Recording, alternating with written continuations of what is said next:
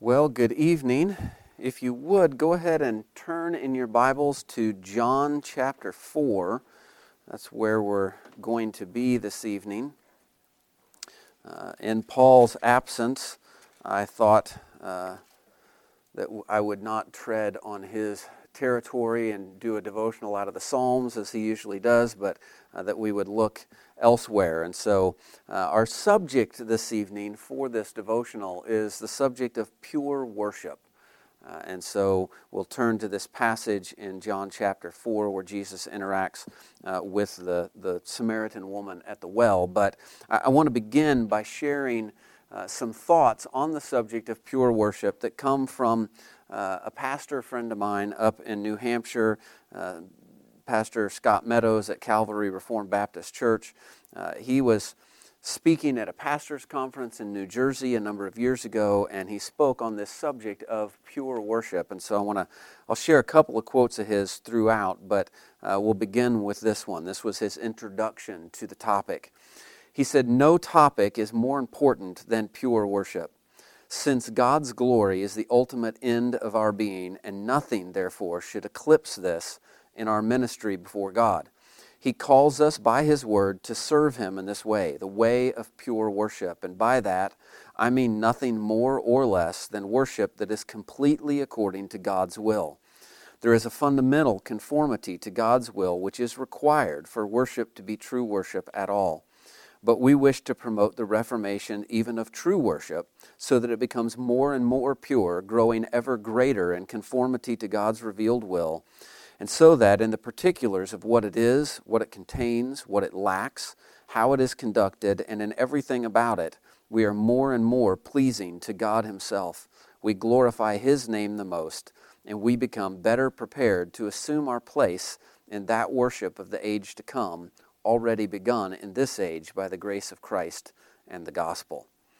Uh, so that's, that's his introduction to the subject of pure worship and the fact that uh, as we seek purity in worship, we should be seeking to please God as we worship Him uh, and giving a thought to the trajectory of our worship into uh, the eternal kingdom to come. And so we'll talk about that uh, from this passage in John 4. So this is Jesus.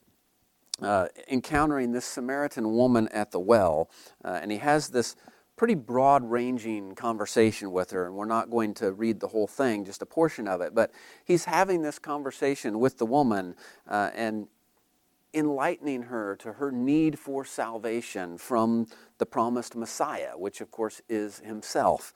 Uh, and she's getting sort of uncomfortable with the conversation. Uh, she doesn't like the direction it's turning.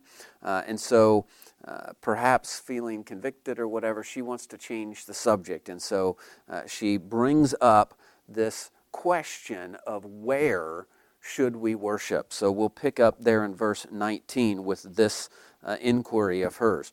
The woman said to him, Sir, I perceive that you are a prophet. Our fathers worshipped on this mountain, and you Jews say that in Jerusalem is the place where one ought to worship.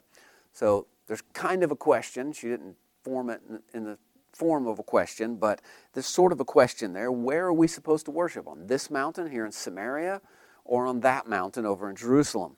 And then verse 21 Jesus said to her, Woman, believe me, the hour is coming when you will neither on this mountain nor in Jerusalem worship the Father.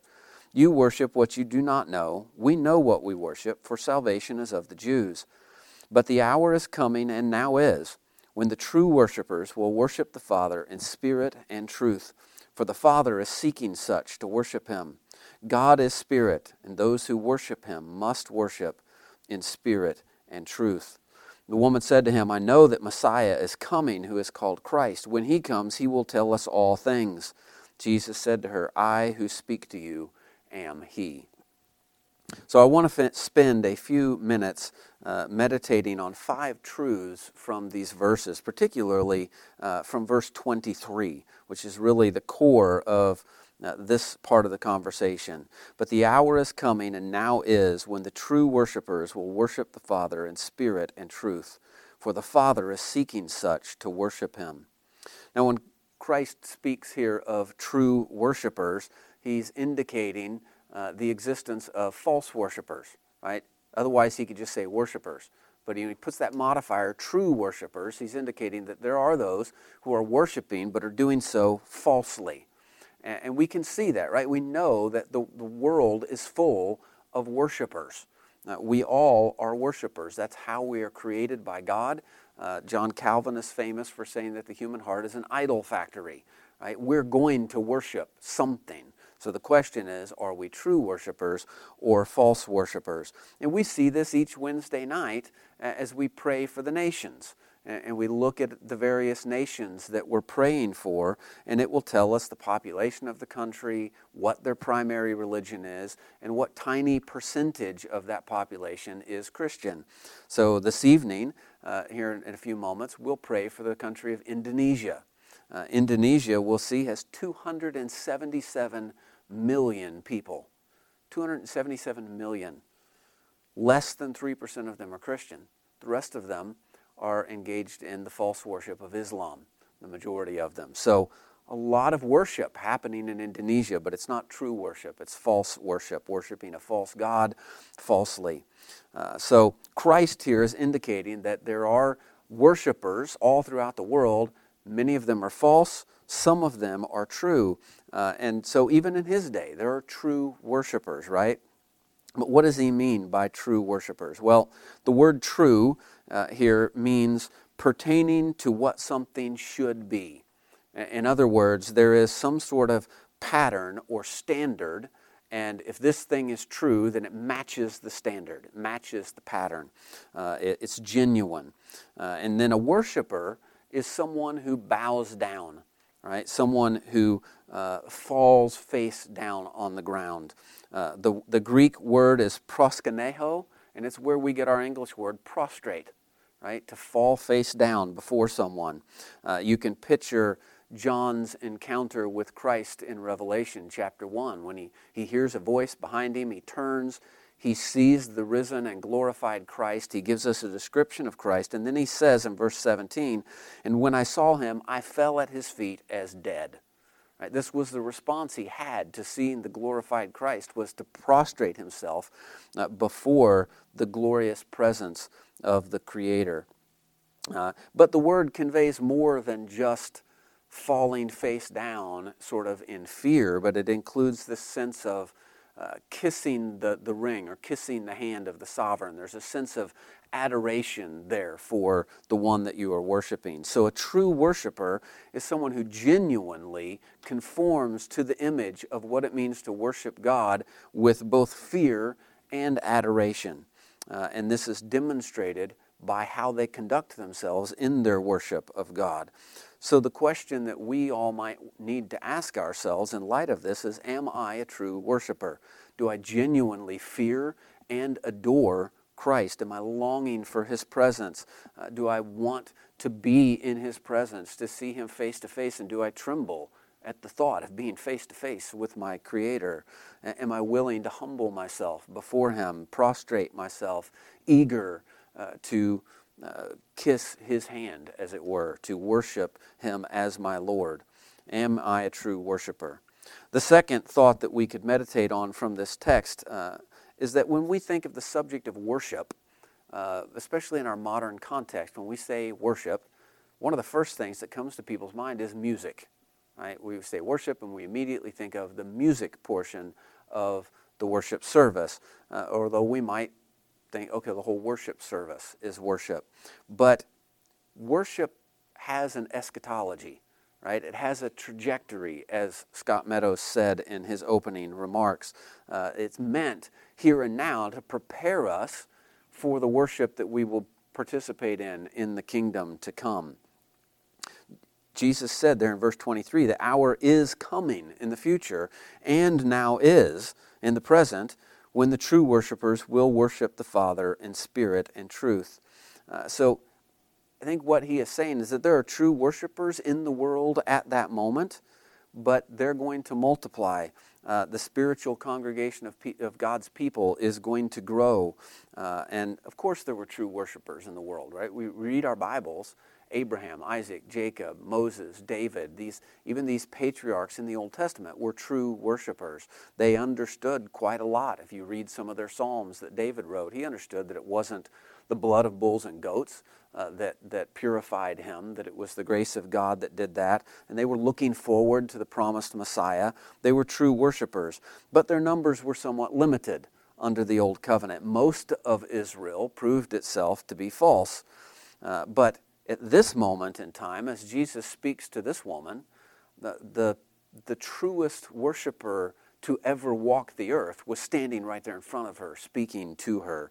Uh, Christ said of himself in John 8, verse 29, He who sent me is with me. The Father has not left me alone, for I always do those things that please him. So, in the incarnation, when he was in the flesh, everything he did was to the glory of God the Father. His, uh, conducted his entire ministry, his mission on earth, with that goal in mind to glorify the Father who had sent him. Uh, everything, every word that he spoke, every thought that he had, every deed that he did was done with the goal of glorifying the Father. Uh, and so there's an eschatology to our worship. Christ is intending to redeem a people for himself, that they would multiply, that the, the church of Christ would grow in the world. And, and we look forward to what John sees in his vision in Revelation chapter 7, where he says, After these things I looked, and behold, a great multitude which no one could number, of all nations, tribes, peoples, and tongues, standing before the throne and before the Lamb, clothed with white robes, with palm branches in their hands, and crying out with a loud voice, saying, Salvation belongs to our God who sits on the throne and to the Lamb.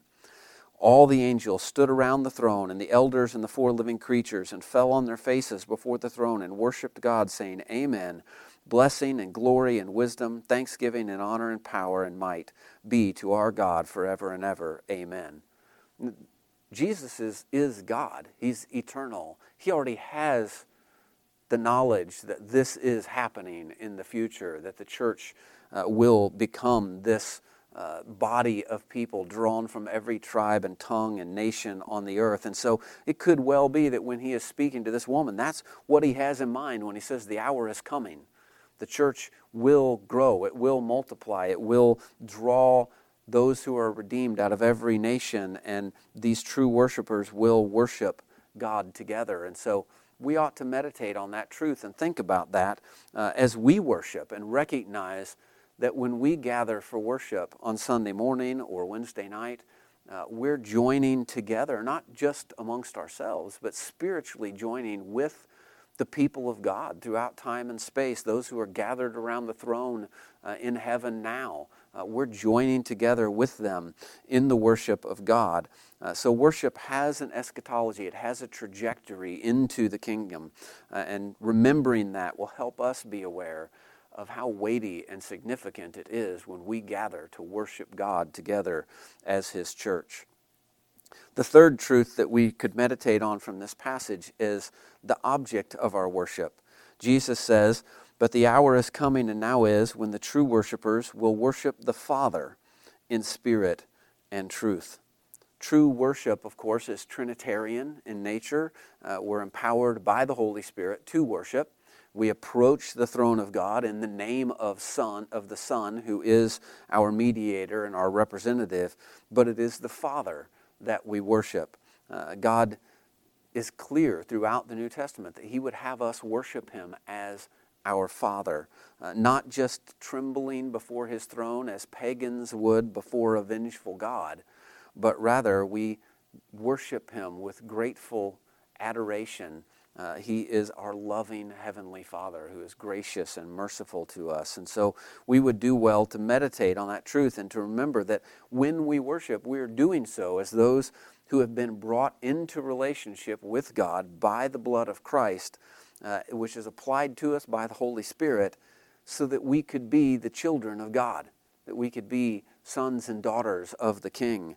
And so when we worship God as our Father, we're doing so as beloved children, children that He loves, that He has gathered to himself to be his family. He's renewing his image within us. Uh, and his name is to be on our lips, right? We're enabled by the Spirit to say, Abba, Father. So as we worship, recognize that we are worshiping our good and our gracious Heavenly Father. Our fourth truth from this verse to meditate on is that true worship is done in spirit and in truth. So, what does Christ mean by this? Well, there are several senses, I think, in which uh, he means that true worship is in spirit. Uh, as he notes in verse 24, God is spirit, and those who worship him must worship in spirit and in truth. So, if we're going to worship God, uh, and our worship has to be in accord with his very nature. He is spirit. He's the most pure spirit. And so our worship of him must be uh, spiritual in nature right? We're not worshiping a physical God. We're not worshiping a piece of stone or a block of wood. We're worshiping a God who is spirit, and so our worship must be spiritual. Secondly, I think that true spiritual worship must therefore arise out of our heart, not merely from our outward actions. Our outward actions are important and they are part of our worship, but that they must be wedded to the posture of our heart. Uh, it's very possible to worship uh, with our hands, with our actions, and not with our hearts. And that would be false worship.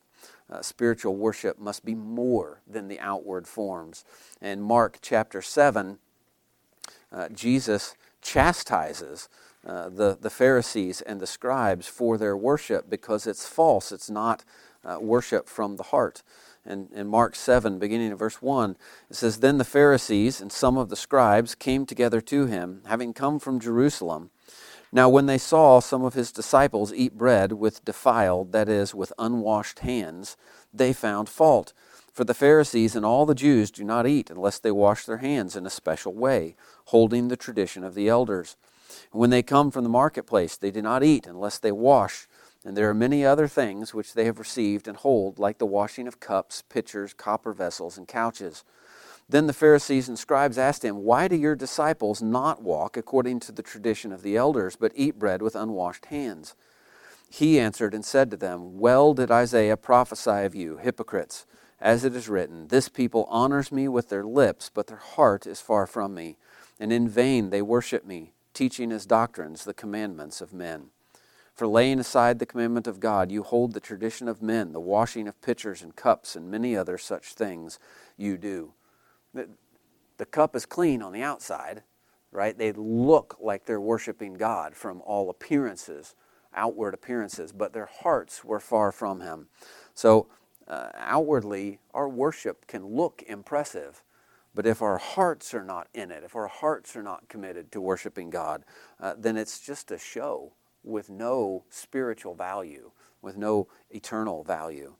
Thirdly, um, I think part of what Christ is saying here is that the new covenant that is going to be inaugurated in his blood shortly after this, that the worship that is part of this new covenant is going to be distinctly different from that of the old covenant. The old covenant worship uh, should have been performed with fully engaged hearts. I mean, Jesus quoted Isaiah there, right, from the Old Covenant. But it did consist of elaborate outward forms, uh, rituals, and rites. And I think that's what gave rise to her question, right, in verse 20. Well, our fathers say to worship on this mountain. You Jews worship on that mountain over there. Which is the correct location? And Jesus says, neither. Right? The, the, the question isn't about where you worship, it's about whether you're worshiping in spirit and in truth the, the, worship of the new covenant uh, is greatly simplified from that of the old covenant. There are far fewer outward rituals and rites, uh, and those that we do have more clearly uh, represent the inward heart of the worshiper. Even, even the forms of the old covenant, the sacrifices of the temple, those things were meant to represent Christ, to point forward to Christ. They were meant to represent uh, when a worshiper brought an offering, he's, he's acknowledging that he's sinful, that he needs forgiveness. His sins are placed on the animal, it's killed in his place, right? So there's that's pointing forward to Christ and to his uh, death on our behalf. But in the new covenant, we have two rituals, basically. We have the Lord's Supper and baptism. And both of those are clearly pointing baptism, our death, burial, and resurrection with Christ, the Lord's Supper, His body and His blood shed for us. So they're, they're clearer in what they're representing. That it was more shadowed and indistinct in the Old Testament. Uh, but sadly, many today even can still get lost in those outward forms and begin to think that uh, the ritual itself has some power to save or to imbue the worshiper with grace. Right? This is the view of Roman Catholicism that baptism actually, when you're baptized, cleanses you of original sin and Im- Im- imbues grace into you. And then you have to maintain that grace through other rituals as you go on. So they, have missed the, the heart of what it's about because they're focused on the outward act. Uh, in tandem with worshiping in spirit uh, is to worship in truth. Right? These are not two separate truths. These two things go hand in hand. To worship in truth is to worship uh, in accord with God's self revelation through Christ in the Scriptures. Uh, it's, this is what uh, Pastor Meadows was addressing in the introductory remarks of his that I read that our worship is to be in accord with how God has instructed us to worship Him. Uh, it's, our worship is rooted in God's revelation to us in the Scriptures, not what we invent out of our minds or what we might like to do. Uh, of those man made elements of worship, the Apostle Paul says in Colossians 2 these things indeed have an appearance of wisdom in self imposed religion.